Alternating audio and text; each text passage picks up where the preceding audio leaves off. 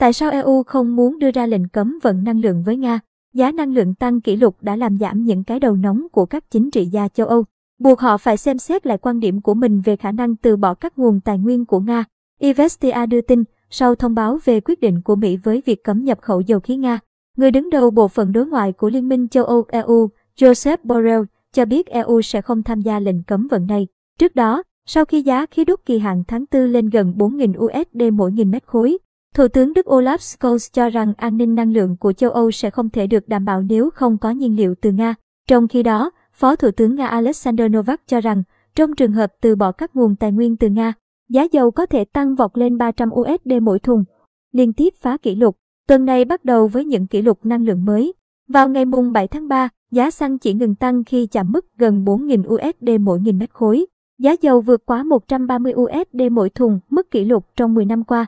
Trong khi, giá nhôm cũng cho thấy mức tăng tối đa trong lịch sử. Giá một tấn trên sàn giao dịch đạt 4.000 USD.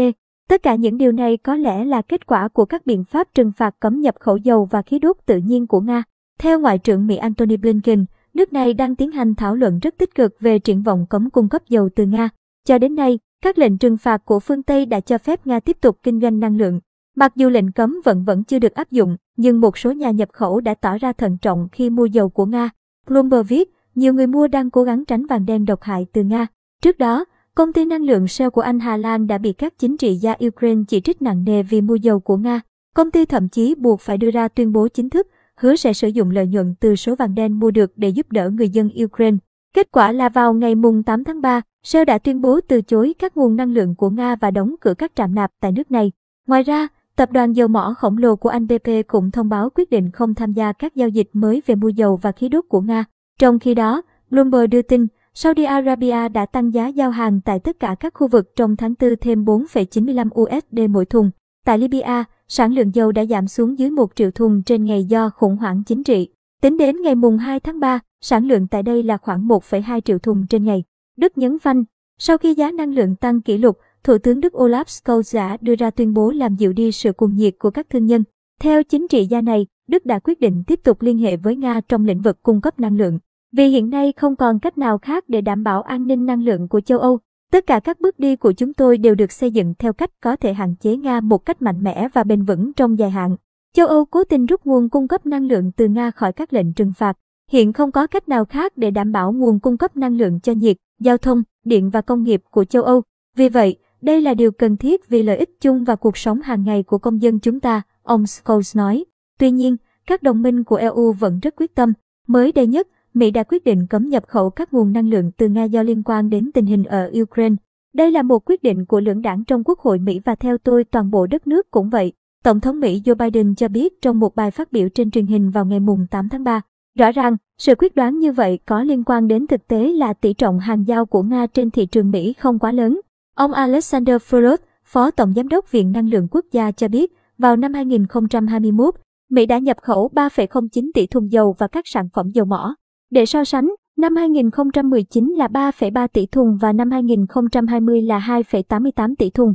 Tuy nhiên, theo bà Ekaterina Kosareva đối tác quản lý của cơ quan phân tích WMT Consult, quyết định của Mỹ có vẻ khá kỳ lạ, vì họ đã bị Venezuela và Iran từ chối cung cấp năng lượng.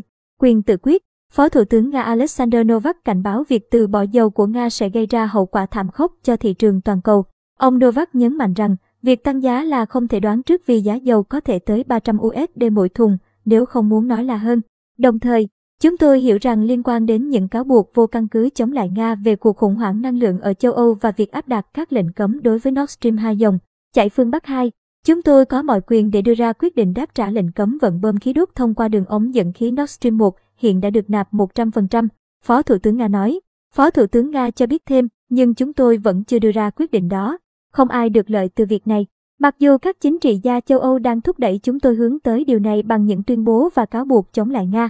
Ông Stanislav Mitrakovic, chuyên gia hàng đầu tại Quỹ an ninh năng lượng quốc gia và Đại học Tài chính Moscow, lưu ý rằng châu Âu đang phải trả một cái giá rất đắt cho khí đốt. Mặt khác, Nga nhận được khoảng 700 triệu euro mỗi ngày cho nguồn cung cấp khí đốt, ông Mitrakovic cho biết. Trong khi đó, với giá khí đốt trên 3.500 USD mỗi nghìn mét khối và gần 4.000 USD, ngành công nghiệp sử dụng khí đốt của châu Âu có khả năng gần như đóng cửa hoàn toàn. Đó là các ngành như hóa học, sản xuất phân bón, xi măng và các nhà máy luyện kim. Ông Kirill Melnikov, Tổng Giám đốc Trung tâm Nghiên cứu Năng lượng, cho biết ngành năng lượng châu Âu cũng đang bị đe dọa bởi việc loại bỏ hoàn toàn khí đốt trong sản xuất điện khi chuyển sang sử dụng nhiên liệu than và dầu mỏ lỏng. Điều này sẽ gây ra những hậu quả nghiêm trọng đối với ngành công nghiệp châu Âu và có thể sẽ kích hoạt một cuộc suy thoái kinh tế ở EU, chuyên gia Melnikov nói. Ngoài ra, theo ông Rustem Tankevi, Tổng Giám đốc Tech Terminal, trong trường hợp khó lệnh cấm trực tiếp đối với việc mua dầu và khí đốt từ Nga, cuộc khủng hoảng năng lượng ở EU sẽ bước vào giai đoạn gay gắt. Việc cung cấp điện và khí đốt cho các hộ gia đình cũng như các doanh nghiệp công nghiệp sẽ ngừng lại. Cuộc khủng hoảng kinh tế toàn cầu sẽ nổ ra, nạn nhân chính sẽ là EU, cũng như hệ thống dự trữ liên bang Mỹ, chuyên gia này cho biết. Đồng thời, vị chuyên gia này cũng không trừ tình trạng như vậy có thể dẫn đến nạn đói năng lượng và khiến châu Âu gặp khó khăn. Thanh Bình, lược dịch